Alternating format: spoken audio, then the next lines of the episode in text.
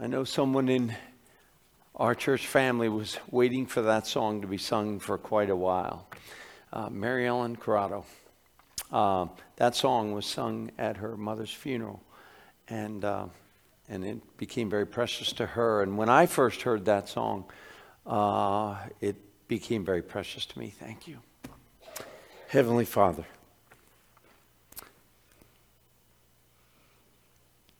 As we think of what you have in store for us as your children, we know, Lord, that we will be gathered around your throne. And we won't know how to say thank you, but we know that we will bow down and worship thee. And we will cast our crowns at your feet, which we don't deserve. And Father, we will sing the hymn of heaven. We will sing, Worthy is the Lamb that was slain. Father, now I ask, Lord, until that trumpet sounds, we might be found faithful.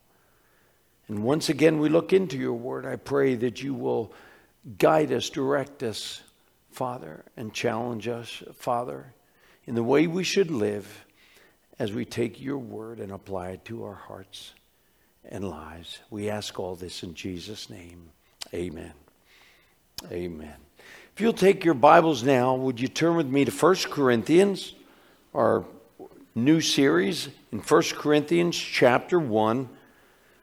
We're going to look at the next few verses. 1 Corinthians 1, beginning at verse 18. And this next passage of Scripture, what Paul does now is he contrasts the response of the saved versus the lost of the world to the message of the cross, to the word of the cross. See, this is going to be all about what you and I put our faith in. What in you and I, as believers in Jesus Christ, stand upon. And what the world thinks of us and what they think of our message. So look with me at verses 18 to 24.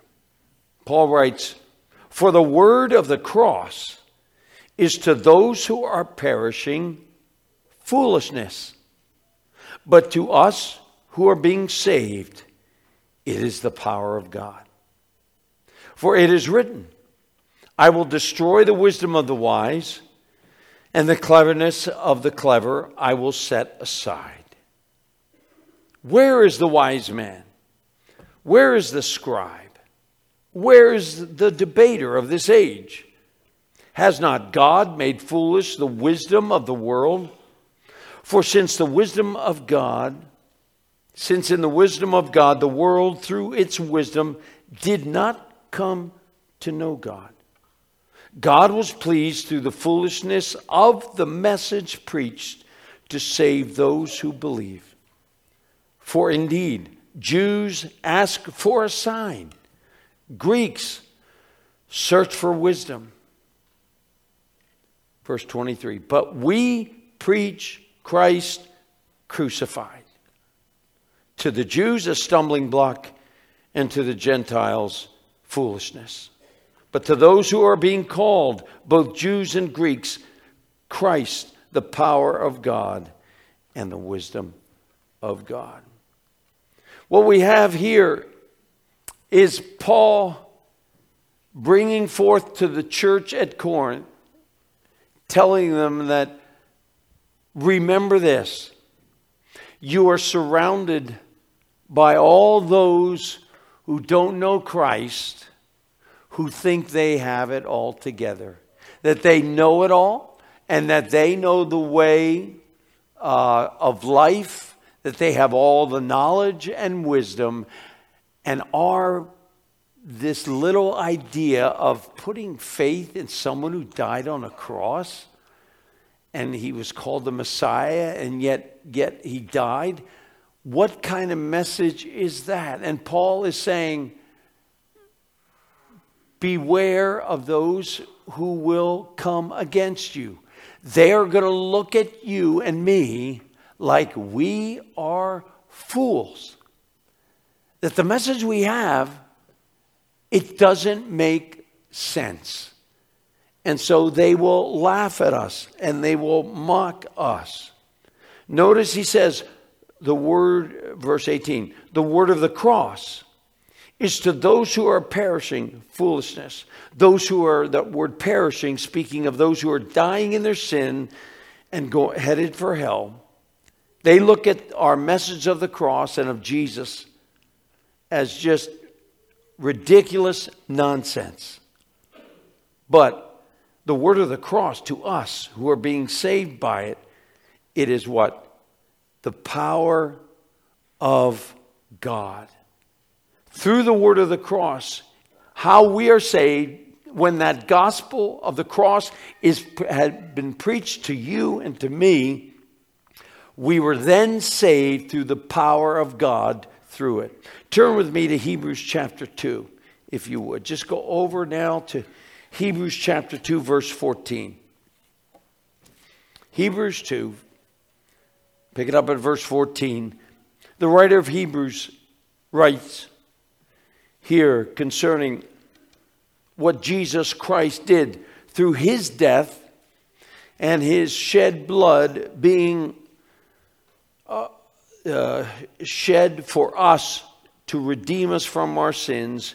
And look what has happened through the, the cross. Verse 14. Since then, the children share in flesh and blood he himself, Jesus Christ, likewise also took part of the same, that through death he might render powerless him who had the power of death, that is the devil, and might deliver those who through the fear of death were subject to slavery all their lives. What the writer is saying here, he's saying that through Christ's death, the power that Satan had and darkness had suddenly uh, became nothing. That the power of God through Jesus Christ rendered Satan helpless. And the power of the cross is what has delivered us from the power of Satan and it delivered us from the fear of death.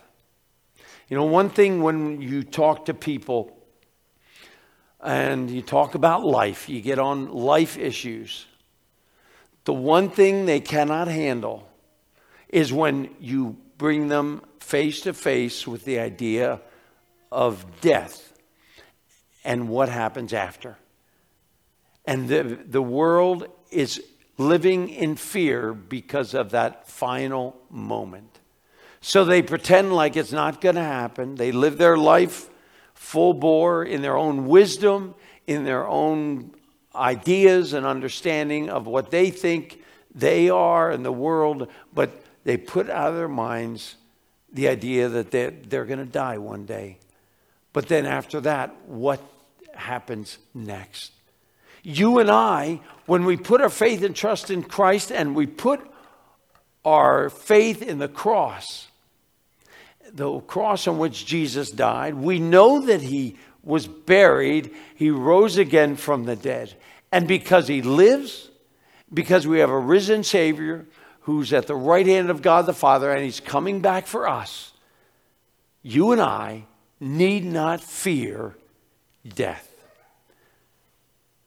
This last Sunday, uh, Sherry Stoner and the family held the service for her mother. Uh, I'm sorry, for her, her, father, Noah. Prayed for her mother, Susan. Uh, again, as it's a difficult loss as he was young.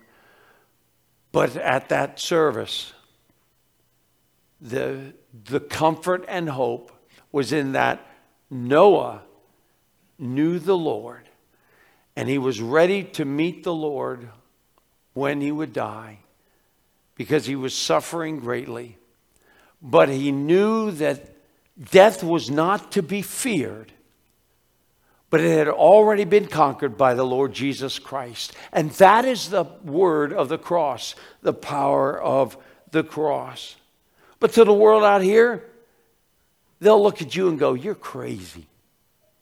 Turn back with me to 1 Corinthians then, chapter 1. If we go back, so the word of the cross is foolishness to those who are not saved, to those who are perishing. And then Paul writes, he quotes actually in verse 19, he quotes from Isaiah 29 14. And this is a prophetic statement by Isaiah Uh, that God said what he was going to do, and this is in reference to when Jesus would come and destroy the wisdom of the world. For it is written, I will destroy the wisdom of the wise and the cleverness of the clever, and I will set aside. You see, he's saying God already prophesied that this worldly wisdom would be destroyed and all their cleverness would be destroyed by one message, and that's the message of the cross. And then he goes on, verse 20, he says, So where are the wise men? Where are the scribes? Where are the debaters? Has not God made foolish the wisdom of the world? For since in the wisdom of God, the world through its wisdom did not come to know God. They can have all the wisdom uh, the worldly wisdom and they can have all the knowledge, but it, it doesn't lead them to God. And so, therefore, they do not know God. And it, uh, God was well pleased through the foolishness of the message, the message of the cross, preached to save those who believe. And for the Jews, it was, they ask for a sign. And for the Greeks, they search for wisdom, the wisdom of God. You see, the Jews, when Jesus was on earth, all, they always looked for another sign. Prove to us that you are the Son of God. You know, give us a sign. And of course, he did all these miracles, but that wasn't enough for them. They wanted another miracle. And Jesus then told them of a sign that was coming. Turn to Matthew chapter 12 with me, real quick. Let's go over to the Gospel of Matthew, chapter 12, and verse, and, and we'll come to verse 39. Well, actually, 38. Matthew 12, beginning of verse 38. Then some of the scribes and Pharisees answered him, speaking of Jesus, saying, Teacher, we want to see a sign from you. And that's what the world wants. The world out there, they look at the message of the cross and going, well, that's ridiculous. Show, show, me, show me something that I can understand that's logical you know, that, that I could touch or feel or, or that makes sense. And so the Jews wanted this sign to prove that he was a son of God. Verse 39 And he answered and said to them, An evil and an adulterous generation craves for a sign, and yet no sign shall be given to it but the sign of Jonah the prophet. For just as Jonah was three days and three nights in the belly of the sea monster, so shall the Son of Man be three days and three nights in the heart of the earth. The men of Nineveh shall stand up with this generation at the judgment and shall condemn it because they repented at the preaching of Jonah, and behold, someone greater than Jonah is here. Jesus makes it clear to them here, and they don't understand it, what Jesus is really talking about. But Jonah was, was a picture in the Old Testament of the burial, the death and burial of the Lord Jesus Christ. And that after three days, the fish threw Jonah up alive onto the shore. And three days later, Jesus Christ came out of the tomb. And so he's saying, Oh, there will be a sign. This will be the, the, the number one sign. I will rise from the dead. And they didn't believe it. They refused, they, they mocked it.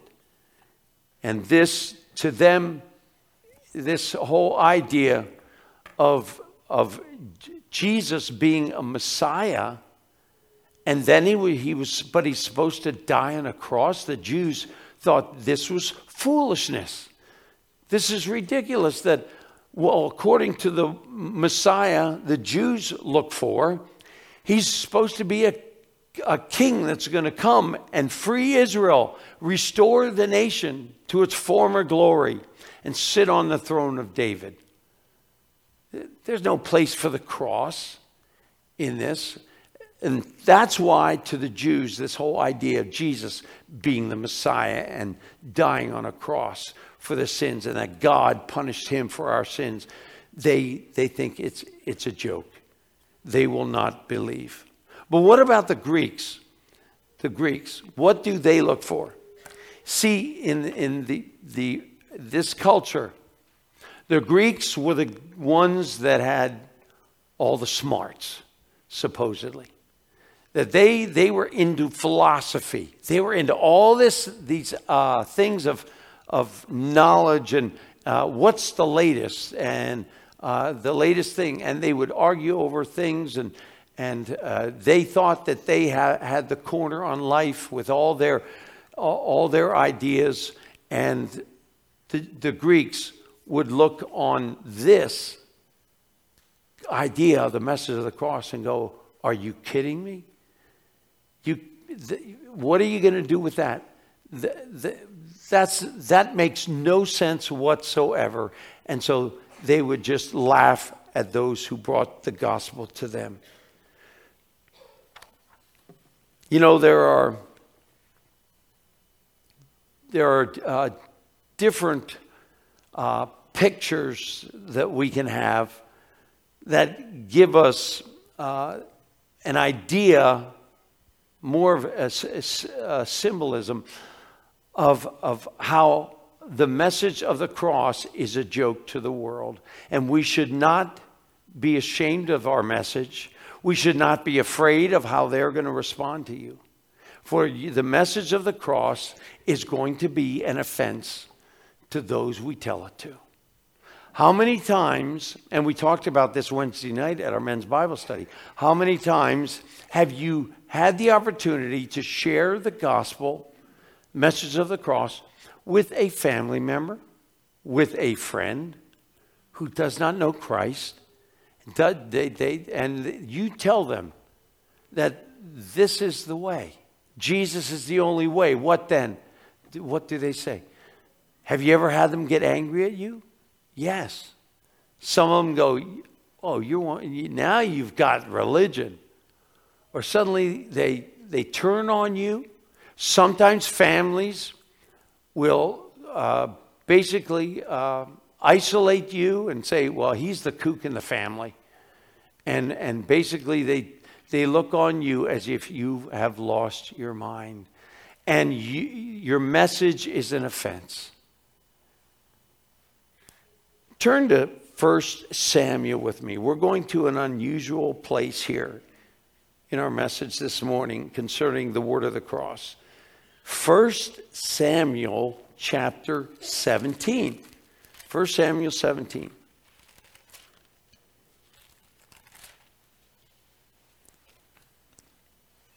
And here in verse 17, we're going to be picking up at verse 40 in just a moment. But, okay, so I want to, I, I saw in the story of David and Goliath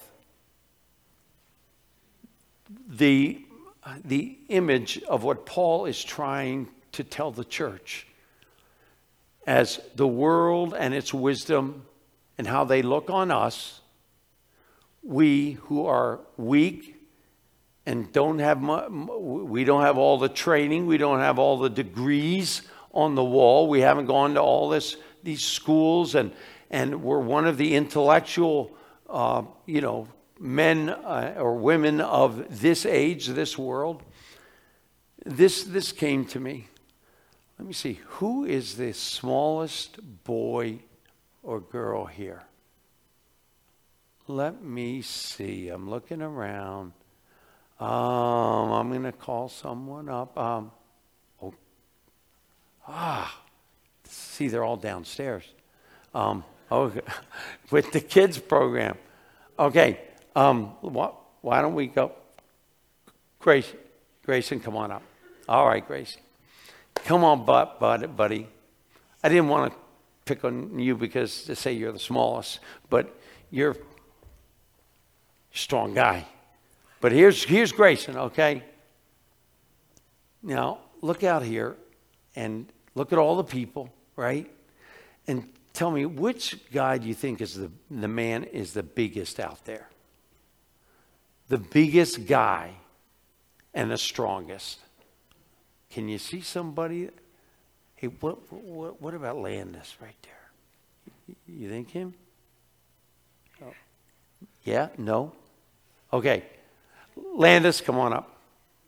All right, you're it. Okay. Come, my friend. All right.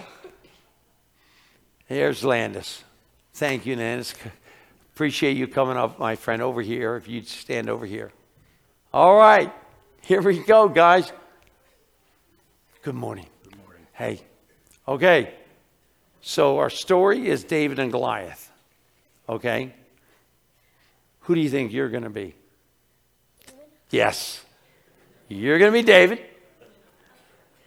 Wonder what you're going to be. You, yeah, I guess. That's right. You'll have to be Goliath, okay? So you're going to face each other now. So you come out. You, you are the, he's, here's the mighty man of the Philistines. He's got all the power and strength of the world. Goliath represents the world's wisdom and what and they think that they're strong. They think that they have the power and that they're the smartest the wisest. And so this is worldly wisdom. Yeah and it's pictured in goliath okay? Then we come to david who represents the message of the cross. He is a picture of this message that we carry being saved through the cross. And so they come out on the battlefield. All right? So you guys are going to act this out, okay? So I knew you were ready for this, okay? So you have a, a pretend you have a sling. All right? I'm going to read this, uh, then you're going to get some stones, okay? And you're dressed up in all your armor. So you got a shield and you got a giant sword. Okay? All right, here we go. Okay. And David took his stick in his hand and he chose five smooth stones. Go pick five stones. Put them in your pouch. He found them at the brook, put them in his, his shepherd's bag, and his sling was in his hand. So practice your sling. Oh, that's, that's pretty good. And he approached the Philistine. So now you're over here with the Israelites and the soldiers, and they're scared to death of this guy. And now little David, he's not afraid, but he steps onto the battlefield in front of Goliath. You come over here and look him square in the eye. Now, physically speaking, if I were to say, I want you to fight each other right now, who do you think would win? You? I think you're right. Right, Grayson. You don't want to mess with this guy. He would crush you, you know. And according to the world, you look at this and go, here's the strong, here's the weak. Here's the wisdom of the world. And here is uh, stupid little Christians who have this this little idea, foolishness, that, that, they're, they're, that they're going to be saved by believing in this cross message and Jesus dying on a cross. So then the Philistine came and approached David with his shield bearer in front of him. And when the Philistine saw David, here it is, he disdained him, for he was but a youth and ruddy with a handsome complexion. Hey, did you know you were handsome? Yeah. All right. But here, Goliath, notice it says Goliath disdained him. He, di- he disdained him. Why? Because he's a puny little kid. What are you doing? And then here we go. And so, Goliath, would you read for me these, this verse and this verse 43 and 44 and read it as if you're re- saying it to him? 43. 43. Start here and just two verses 43 and 44. And oh, hold on. Green again. Green, green mic. Thank you. And the Philistine said to David, Am I a dog? All right, you, you're now you're going to say this to him now. Okay. That you came to me with sticks. And the Philistine cursed David by his gods. the Philistine also said to David, Come to me, and I will give you flesh to the and I will give your flesh to the birds of the sea and the breast of the field, the beasts of the field. Thank you. Here's Goliath. Uh, I'll take that for a second. Thank you, Goliath. So he disdained him. He looks at him and he says, Come here, and I'm going to give your body to the birds. I'll make you nothing but flesh for them to eat. You know, you little boy. And then you are going to, David suddenly says, Okay, you are going to, re- can you read 45, 46, and 47? Okay, so you're going to say this to this. And David said to the Philistine, so start there and You say it to him real loud. You come to me with a sword and a spear and a javelin.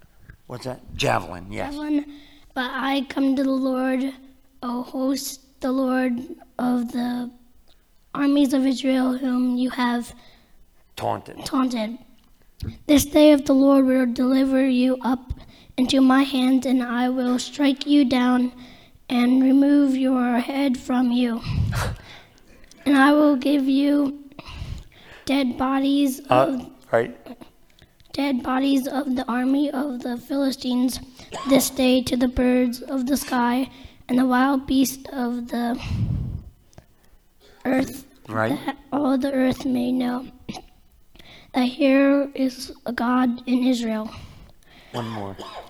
and that all this assembly may know that the Lord does not deliver by sword or by spear, for the battle is the Lord's, and he will give you into my hands. Amen. Give him a hand. Thank you. You did fantastic, David. Oh, did you hear that? And here he is, this little boy, not afraid, trusting in the Lord, believing, and he's, he's confronting this human, physically, it's impossible to beat him. But spiritually, he knew that he represented God. And he had the Lord behind him, and he believed that the Lord will do the fight the battle for him. Okay? So thus, David, here we go now. David put his hand into his bag. So put your hand, get a stone out. All right? Put it in your sling. Swing it around. He swung it around and he threw it and he struck the Philistine on the forehead. Pretend you just got hit. That, uh, that's it. That's it. And the stone sank deep into his forehead so that he fell on his face to the ground.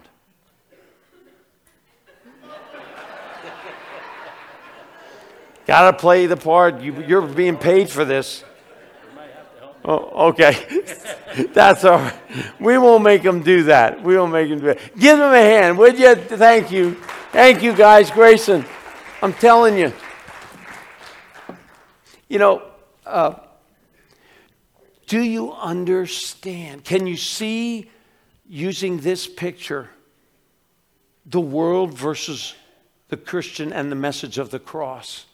What the, what the difference is. In closing, look at First Corinthians again, and let's just look at the last few verses, okay?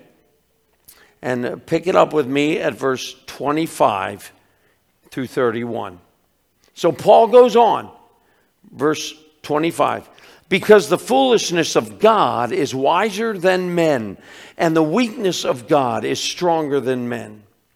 For consider your calling, brethren that there were not many wise according to the flesh, not many mighty, not many noble. And again, we think of Goliath being so mighty, but that's not, those are the kind of people that God called to believe in the cross.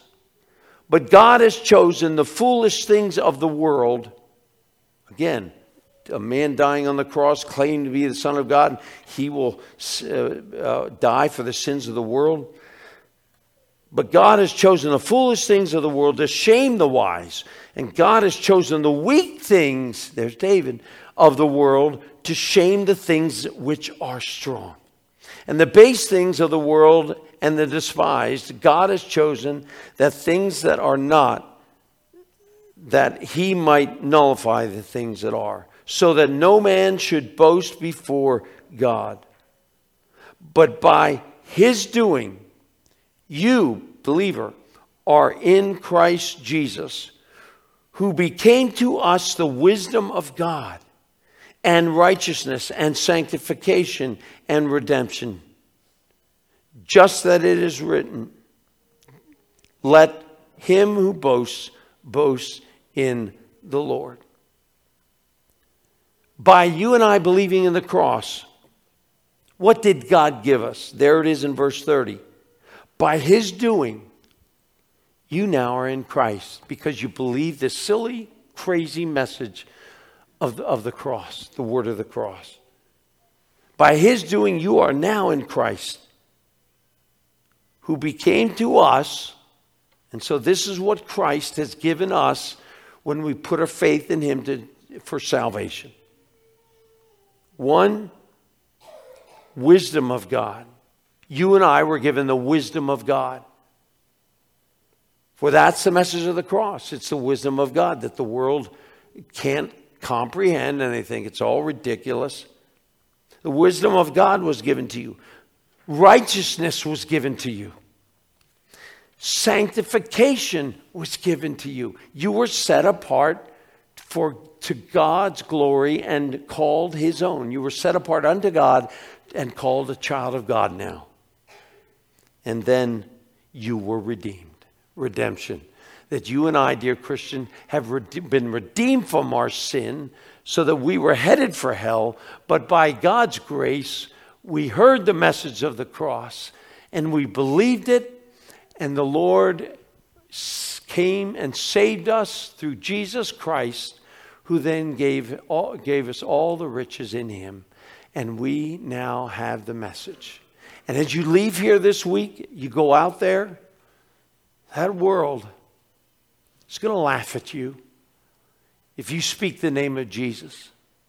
It's so sad to see so uh, many of the, like, like some of the old uh, good Bible colleges, um, they had the name Bible in their, in their title.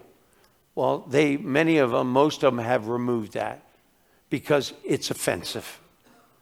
And if you speak that, use the name of Jesus, I mean, you can use it as a curse word, the world will accept you. But don't use Jesus in a serious way because the world will mock you and look at you like you're foolish and they're going to laugh at you. But you and I have the message of the cross and the message is Jesus saves. Jesus saves. And what they don't want to hear is that there's only one way. When you get to that point where you're telling someone there is no other way to heaven but through Christ, when you and I say that, that will suddenly uh, turn people against us. And our message will become an offense to them. Because how dare we, as believers in Christ, say that Jesus is the only way? And, that's, and that will really uh, turn people against us, and you and I will be persecuted in these last days. My friends, let's hold fast to the message of the cross and don't be ashamed of it. And let us march out there until Jesus returns, holding the banner of the cross high and saying, Jesus is the way, the truth, and the life. No one comes to the Father but through him. Let's pray together. As we conclude this morning, with heads bowed, dear Christian, as you look into your own heart, Father, perhaps you have been ridiculed. You have been made fun of for your, your faith in Christ by family, by coworkers, friends, and others. And it has cost you relationships. Sometimes you wonder, well, maybe I'm not going to talk about it anymore, talk about my faith, talk about Jesus, because I can't take anymore. Dear Christian, would you right now ask the Lord to give you the boldness to continue to stand for Christ and proclaim the glorious gospel message of the cross? Would you make that decision this morning, Christian? And ask the Lord to keep you from fear to be able to face what's out there and face the opposition. And He will give you strength, the words to speak, and the courage to stand. If you're here without Christ, I invite you to open your heart and receive Christ as your Savior. He died for you on the cross. And perhaps you've heard the message before that Jesus died for your sins on the cross. He took the punishment for you. And all you have to do is believe on Him, receive Him by faith, and admit you're a sinner, He will come into your heart and life and save you and cleanse you from all your unrighteousness. Your sins will be forgiven. You'll be given the free gift of eternal life. Maybe that has been foolishness to you before, but today you realize it is the wisdom of God and Jesus is the only way. Would you open your heart to Him right now? Receive Him by faith. Pray a simple prayer like this with me now. Say, Dear Lord Jesus, I know I'm a sinner and I'm sorry for my sin. I believe you died on that cross for me and you took the punishment for my sin. Come into my heart and wash my sins away. I receive you today as my very own Savior. Thank you for dying for me and rising from the dead, Lord Jesus. And with head still bowed, if you gave your heart to Christ, you are now a child of God. You have been born again spiritually, born into the family of God. And now your sins have been forgiven, and you have a home in heaven waiting for you. We welcome you to the family. Heavenly Father, thank you, Lord for the message of the cross that you gave to we, we who are, were weak in our sin, we who are not many noble or mighty. But Lord, we came knowing that we cannot save ourselves. Father, I thank you for those who have trusted Christ today and put their faith in him. I pray you'd give them the the assurance of their salvation, knowing that Jesus now saved them forever and ever.